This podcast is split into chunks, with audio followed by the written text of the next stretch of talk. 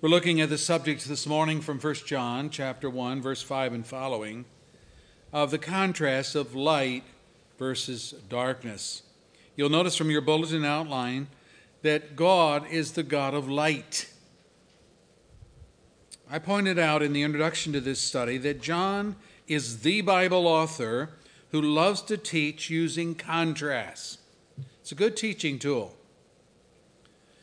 He loves to do this, so he gives us contrast between such things as life and death, truth and lies, love and hate, God and the devil, Christ and Antichrist, and also in verse 5 of our text between light and darkness. This theme of light and darkness is found repeatedly in John's writings. He's not talking about the light bulb here and darkness that starts about 6 6:30 nowadays. He's not talking about that. Those would simply be illustrations of how light and darkness affects us.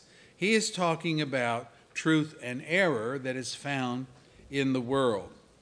For example, and i his, his writings are full of this. John 1, verse 4, not 1 John, but John 1 the gospel. John 1, verse 4 and 5. In him was life, and that life was the light of men. The light shines in the darkness, but the darkness has not understood it. But right away, you see this contrast, and you, you get the feeling of tension. A few verses later, John 1, verse 7 and following, speaking of the baptizer, it says, He came as a witness to testify concerning that light, so that through him all men might believe. He himself was not the light, he came only as a witness to the light. The true light that gives light to every man was coming into the world. Or a chapter or so later, John 3, verse 19 and following.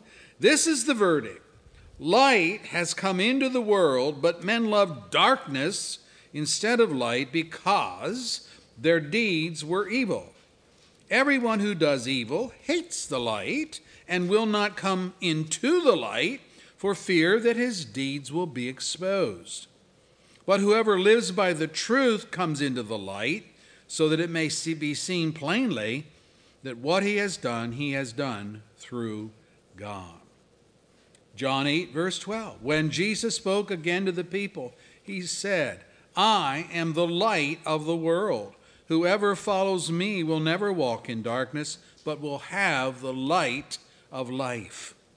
Or in John 9, verse 5, while I am in the world, says Jesus, I am the light of the world. Or John 12, verse 35 and following. Then Jesus told them, You are going to have the light just a little while longer. Walk while you have the light before darkness overtakes you. The man who walks in the dark does not know where he's going, but your trust is in the light while you have it, so that you may become sons of light. And then in that same chapter, chapter 12, verse 46, he says, I have come into the world as a light, so that no one who believes in me should stay in darkness. What I'm showing here is that clearly John is using the term light to describe Jesus Christ and his ministry as he came into our world, and he's using the term darkness as the antonym, the direct opposite of all that Jesus was and stood for. So it's this contrast again. But there's more here. The term light is not just to show the opposite of darkness, though that is included. Any would know, anyone would know that. There's a difference between light and there's a difference between darkness. But John uses the term light synonymous with what is good, what's pure, what's true, what's right. You say, well, how do you know that? Well, look at verse 6 of our text. If we claim to have fellowship with Him, God, yet walk in darkness, we lie and do not live by the truth, which would be what? The light. So darkness and lies go together, and light and truth go together. In the gospel account of John, we noted that the term light is used of Jesus Christ as he came into the world. Now, notice verse 5 of our text. This is the message we have heard from him, from Jesus, and declare to you God is light, and in him is no darkness at all. So, what we must grasp here is that John was just has just taught us that his fellowship is with the Father and with his Son, Jesus Christ. Verse 3 So any claim that we would make to be in fellowship with God, verse 6, must be understood to indicate that we must be children of the light for such a claim to have validity. If God is light and Christ is light, if the, these persons of the Godhead are truth and righteousness and so on, so if we say, well, I'm walking in the light, but we're living in darkness, then something's very, very wrong. God is light. That is, He is a God who evidences purity and truth, goodness and righteousness. Jesus is God's light come into the world, like Father, like Son. Here we are. There is no disparity between the Father and the Son, nor with the Holy Spirit to add another person of the Godhead. All the members of the Godhead, that which John simply calls God, are persons of light, and in them there is no darkness at all. There have been philosophical discussions in history about the nature of God, especially in the early days but it still goes on. What is God like? It's a good question people ask. Is he good? Is he moral? What are the ethics of God? What is his brand of morality? Is he a good God or is he an evil God? Does God lie to men? Does he deceive? Is he a manipulator? Is there anything in God which is shady or underhanded, which is sinister, cruel, vindictive, corrupt?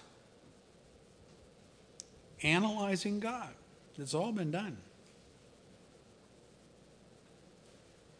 If you've in our study of the book of Job years ago, we talked about theodicy. T H E O D I C Y. Theodicy. This is the notion of men that God is either, now listen, either good or all powerful, but he can't be both. This is what the uh, critics say because a good and all powerful God would do something about the ills of our world, including such things as murder and rape and death by disease and starvation and disaster, like the hurricane that just went up the eastern seaboard. So, either he's a good God or he's an evil God or, or all powerful God, but he can't be both. They say maybe God is good, but not all powerful. Well, think about that. He's good, okay, but he's not all powerful. And that would explain why evil persists. We could say it this way He would like to do something about evil, but he just, you know, he just doesn't have the ability to thwart evil. Or to flip the coin, maybe God is all powerful, but he's evil. And that would explain why evil things continue, because he approves of evil. So he won't do anything about it. That's theodicy. The problem with these either or assertions is that they are all the inventions of men's, man's intellect in an attempt to box God into one of two courses of action and make him answer to human logic as though our logic was pure and holy and not biased and not blinded by our own hateful posture towards God and by our sin. Verse 8 and following of this text. We assume that we can see clearly as men. John's declaration, verse 5, the message he proclaims to his readers and to us is that the God of the Bible is light, and of such light that in him there is no darkness at all. You're getting a definition here of God that the world just doesn't understand. It will never do to reinvent God using human beings as the model. We like to say, well, you know, there's good in all men, while at the same time acknowledging that the same people we brand as good do some pretty terrible things at times. And so we've come to coexist with a definition of good that allows for evil in the same person. We make statements like, well, you know, Ralph is really good at heart. But boy, when he gets drunk, there's like a devil in him. Or we say, Jane is the sweetest person I know. She wouldn't hurt a fly. But when she's angry, she has a scalding tongue. So, in one breath, we are praising the virtues of a person, and in the next, we are admitting that there are serious flaws. And the Bible calls those flaws S I N, sin. The Bible calls it sin. But the worse, we are willing to say is, well, you know, everyone makes mistakes. Or no one is perfect. John writes us writes to us to know that there is someone who is perfect. There is. And that person is the triune God, consisting of Father, Son, and Holy Spirit. God cannot lie and therefore does not lie. Hebrews 6, verse 18 says it is impossible for God to lie. And therefore, Titus 1, verse 2 says, God does not lie. And one of Jesus' most astounding claims was this I am the way, I'm the truth, I'm the truth. And no one comes to the Father except through me. John 14, verse 6. In John 1, verse 14, Jesus' incarnation is described. The Word became flesh, flesh and made his dwelling among us. We have seen his glory, the glory of the one and the only who came from the Father, full of grace and truth. Full of grace and truth. And then the writer of Hebrews says, Such a high priest meets our need, one who is holy, blameless, pure, set apart from sinners, exalted above the heavens. There is a person in the universe like this. John is writing to these people that are being affected by this Gnostic philosophy. Oh, if you really want to know anything, you come to those that know. Gnostic comes from the Greek word gnosis, which means to know or understand. Don't deal with people that don't know. Come to us. We know. We will show you the way. Jesus is described by Paul in 2 Corinthians 5, verse 21, as him who had no sin. So while we struggle with ourselves and our sinful ideas and concepts, he says of Christ, he was one that had no sin. Now, all of these truths are summed up in John's declaration God is light. God is light. In him there is no darkness at all. So God is not part light and part dark. Such is impossible because darkness cannot exist in a room where there is light, even a, even a match flame. Think about this is ample enough to illuminate a dark cave and show a lost explorer the way out. Might not be much of a light, but it will dispel the darkness. Think then of the brilliance of God's glory as He shines in all of His virtues, in all of His truth, in all of His righteousness. In Him and with Him, there is no darkness at all. He is light. Secondly, verse 6 those in fellowship with God do not walk in the darkness. Verse 6 says, If we claim to have fellowship with Him and yet walk in the darkness, we lie and do not live by the truth.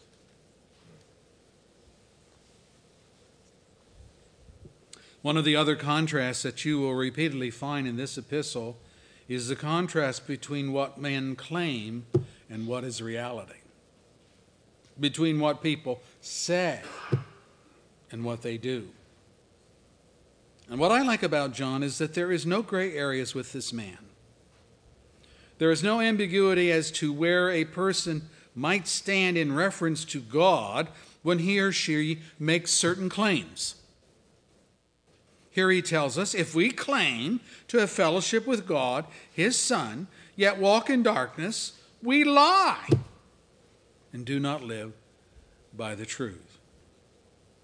It is incongruous because of the character of Jesus, who is truth personified, to claim fellowship with him while at the same time walking in the darkness. Why? Because Jesus is not darkness. That's why.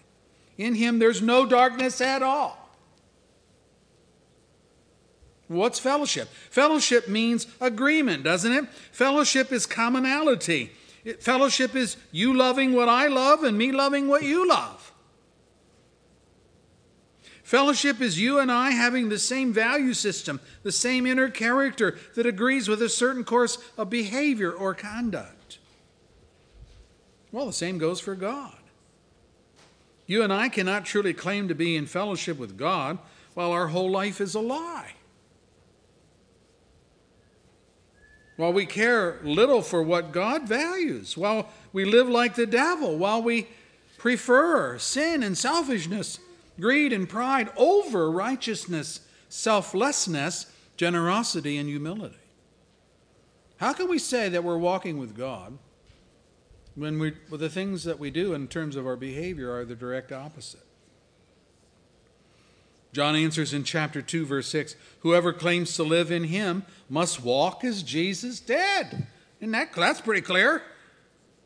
Notice that John uses the term walk again. It's, it's in our text. Walk in darkness, verse 6. Again, verse 7 walk in the light. A walk is a way of life, it is synonymous with consistency, with pattern, with routine, with normality. It's not the same as an, as an expression, would you like to take a walk with me down by Lake Huron? Because you're visiting us over in the Lexington area. This is not the same. You may never visit there again. But when the Bible uses the word walk, it's talking about your pattern of life, where you're putting your foot down, where, where you're traveling on the road to righteousness that's through the narrow gate or the broad road leading to destruction. Now, John uses the word walk similarly to how we speak of different paths people take in life. We might say, Son, I'm so thankful that you're not like your older brother Carl because he chose a path of drug abuse and crime. What we are saying is that Carl is walking on the wrong side of morality and the law. His life demonstrates a direction towards self destruction and criminal conduct. That's his life, his walk. his way of living, his behavioral choices, his preferences of lifestyle.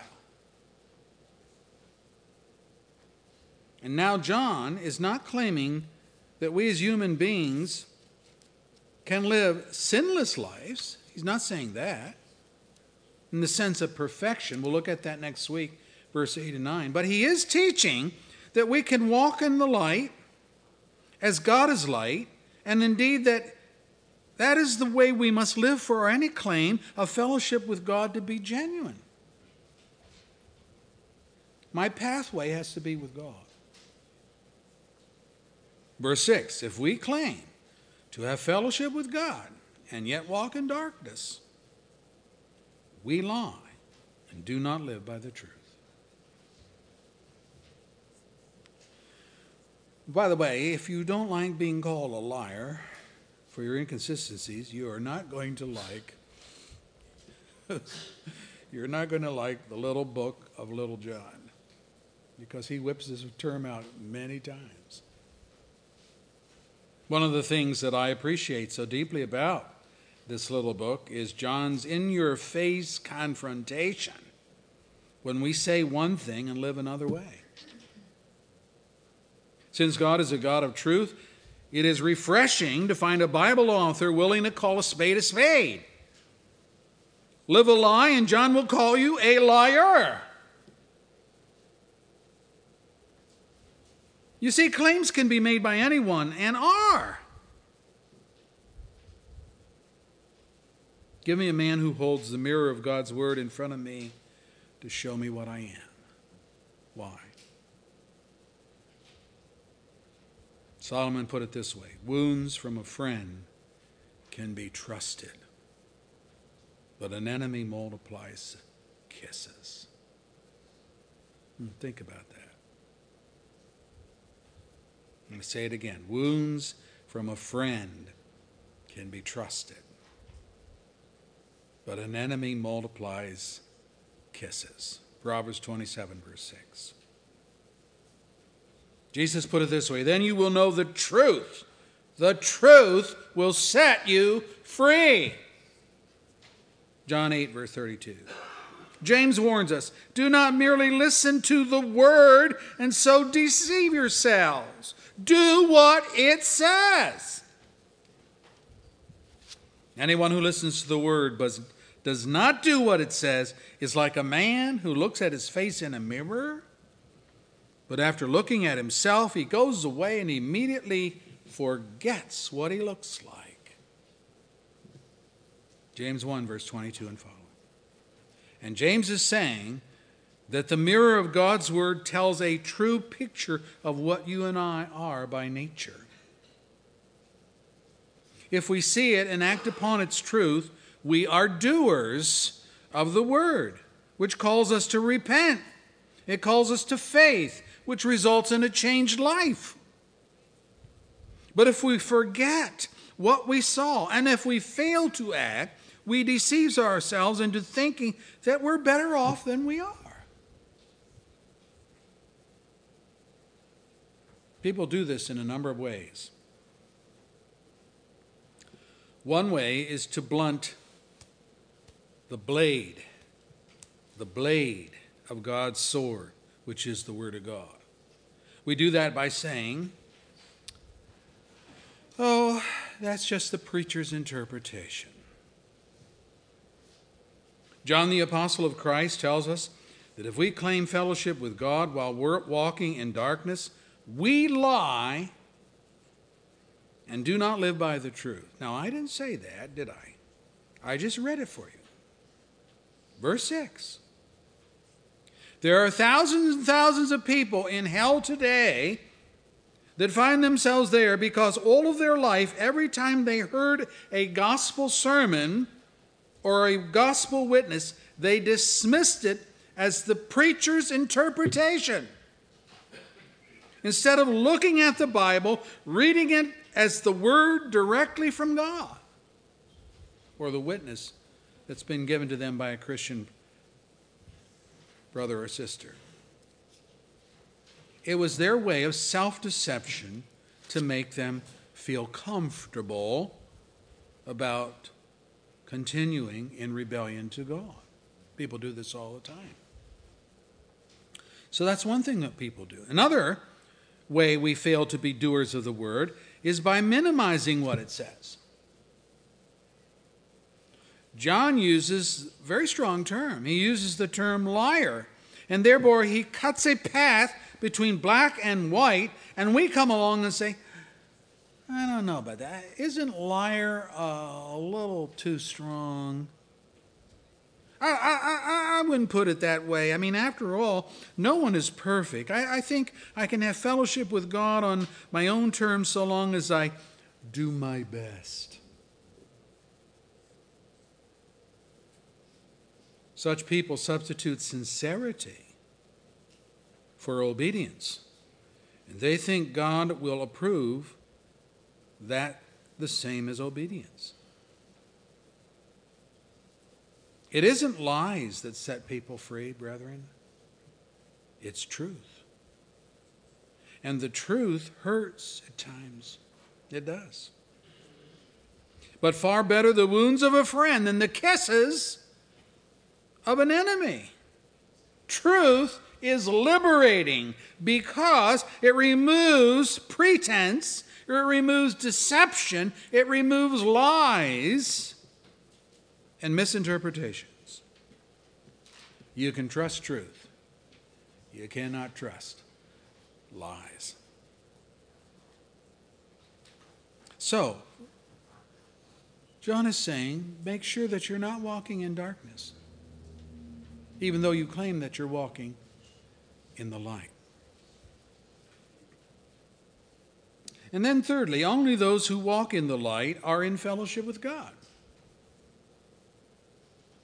Wow, you seem to think that that would be kind of an obvious conclusion, right? Verse 7 If we walk in the light as God is in the light, we have fellowship with one another, and the blood of Jesus, his Son, purifies us from all sin. So here we learn that walking in the light does not mean having no sin, but it does address the sin problem. Fellowship with God means fellowship with His Son as well. The gospel is good news whether you believe it or not. Your unbelief does not alter the truth, it just makes you a fool for your denial. There's no fellowship with God so long as you are in denial that your sin has made a separation from you and God or so long as you think that God will walk hand in hand with you while you continue your life of darkness and rebellion. And young people, this is probably the most successful lie that Satan has foisted on your age group. Namely, that you can have all that the world has to offer. You can have money, you can have power, you can have prestige, you can have sex, you can respect your peers and have salvation too. You can have it all. He would have you believe that there is no consequence for your actions, for your behavior, for the way you live. You can have your sin and Jesus too. Whoopee! I mean, who wouldn't want a salvation like that? Where do I sign up? I don't have to change. I just have to be me and add Jesus to me. Well, John, the disciple who knew Jesus' love like no other, says, If we walk in the light as he is in the light, the blood of Jesus, his son, purifies us from all sin. But there is no promise that if you continue to live your life with the deeds of darkness, there's no promise that the blood of Jesus has purified you of your sin. No, you're still in your sin. Or you wouldn't be living like you're living. In the next chapter, John warns do not love the world or anything in the world. And if anyone loves the world, then the love of the Father is not in him. The world and its desires pass away, but the man who does the will of God lives forever. 1 John 2, verse 15, verse 17. Jesus taught that you cannot serve God in money. John teaches you cannot love the world or the things in it and have eternal life. In other words, choices have to be made. You cannot have it all. None of us can have it all, nor should we want to. God is not in what the world offers. He is opposed to what the world offers. The world is the devil's domain, and its offerings come right out of the pit of hell, dripping with honey, but laced with deadly poison. May God help us all to be doers of the word, not hearers only.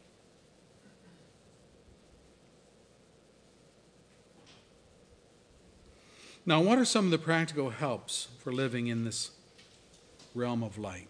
Number one, first thing you have to do is to acknowledge God's definition of Himself.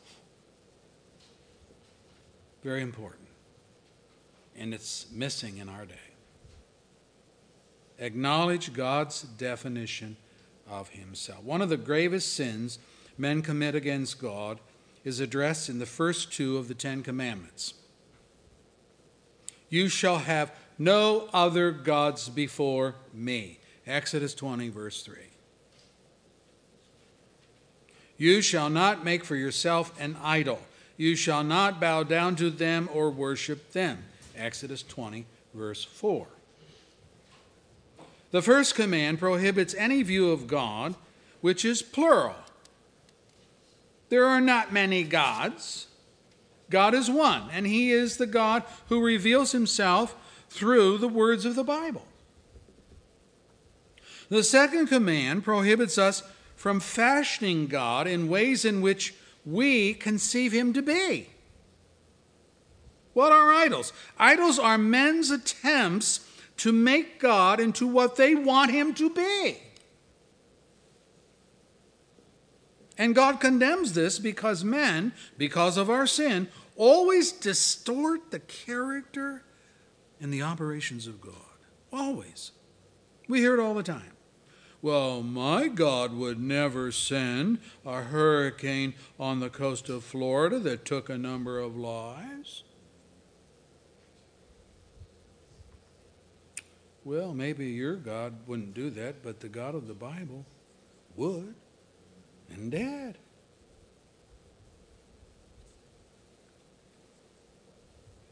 There's no such thing as an innocent person on the face of the earth. The Bible declares who and what God is. Judgment for idolatry is one thing that God does. You shall have no other gods before me. If you think the Bible is men inventing their own thoughts of God and then writing them down. You're wrong. You are wrong. Peter tells us plainly no prophecy of Scripture, that Bible you got in front of you, no prophecy of Scripture came about by the prophet's own interpretation. How many times have we heard people say, all, all you do is read a Scripture to them? You say, well, that's your interpretation. All you did is read it. You didn't, you didn't comment on it. You just, you just read it. That, that's, they're being convicted. Is what, what they, so they say, oh, that's your interpretation. And here, Peter says, no prophecy of Scripture came about by the prophet's own interpretation. For prophecy, the message, never had its origin in the will of man. He's saying men didn't think these things up. He goes on. But men spoke from God as they were carried along. The Greek is buoyed up like a, um, like a ship. When the tide comes in, it'll pick, pick a boat up and allow it to sail off. Men spoke from God as they were buoyed along by the Holy Spirit. 2 Peter 1, verse 20 and 21. Paul adds this thought All scripture, says Paul, is God breathed. 2 Timothy 3:16. The Spirit of God did can and did indwell the Bible authors and spoke through them and wrote using them so that the end product was God's words, not their own. And now John tells us in our text God is light, and in him there is no darkness at all. This is God. There's no other God. So the first lesson for us is to acknowledge God as he is revealed. Don't reconstruct him. Don't make him out to be what you want him to be. Just take him for what he is. You might have to do a hard swallow because the God who is is very, it's like entering the Holy of Holies. A fearful thing. Secondly, we should learn that to have fellowship with God, you must be a person who walks in the light. You cannot reconstruct God the way you want him to be, and then you cannot also water down his character so as to make yourself look good. God is the opposite of darkness. Darkness stands for error, it stands for sin, disobedience, defiance of what is holy, right, and true. You cannot be dabbling in these things as a way of life, which is your walk, your normal behavior, and then claim to be in partnership with God.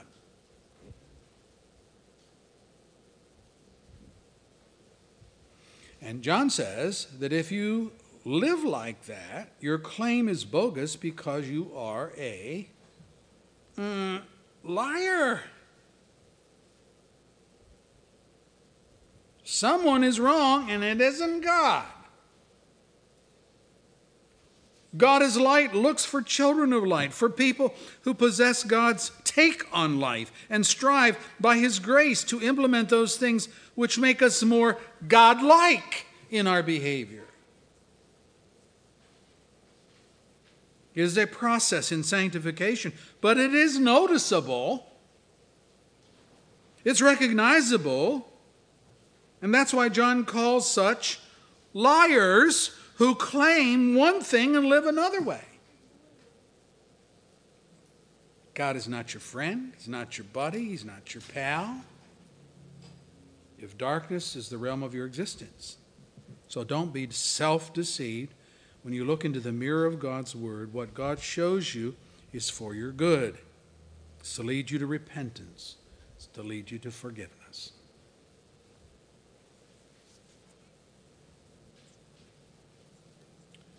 Now, when we say that we walk in the light and we walk with Christ, we don't do so perfectly. There's only one perfect man, and that was Christ. So, the third thing to learn here is that Jesus blood purification for sin is a reality for those walking in the light. Only for those walking in the light. Salvation is not a provision, it is a procurement. God actually comes into our lives with His Spirit, and we are changed. We're changed permanently, graciously, radically from the inside out. A new nature is born from above, and the old is crucified with Christ. We die to old sinful thoughts and old sinful habits. And this brings us into fellowship with every other blood bought sinner.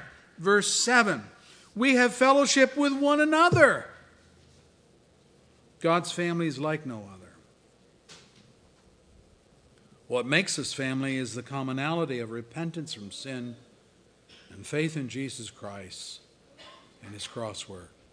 We just got back, Don and I, from um, the church in Rochester, New York, where we went for the funeral service uh, for my brother in law.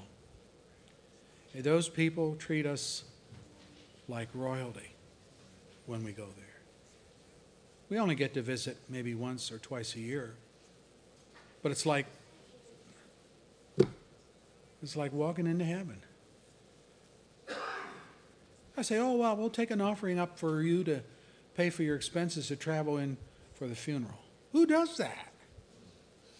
They did that. That's God's people acting in a godly way. We have fellowship with one another because of the commonality of repentance and faith in Christ.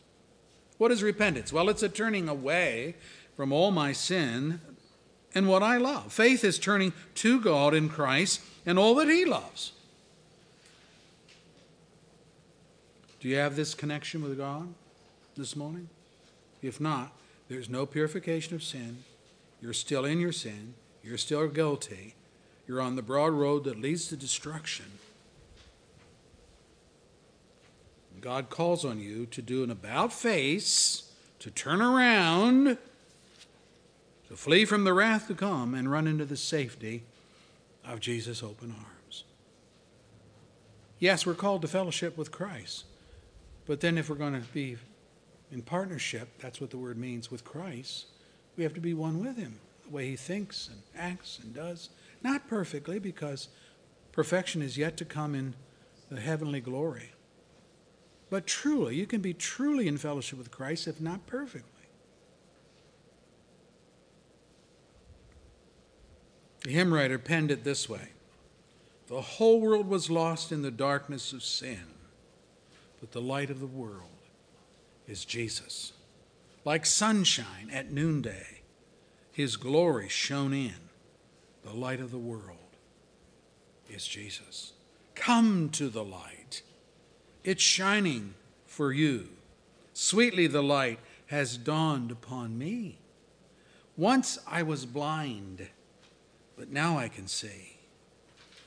The light of the world is Jesus.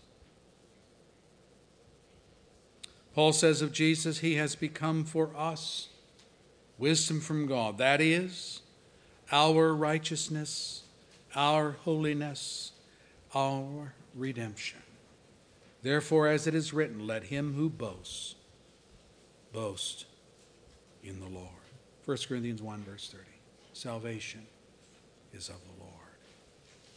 And when he draws you into his family, he draw, he's drawing you into the kingdom of light and out of the kingdom of darkness, as Paul teaches.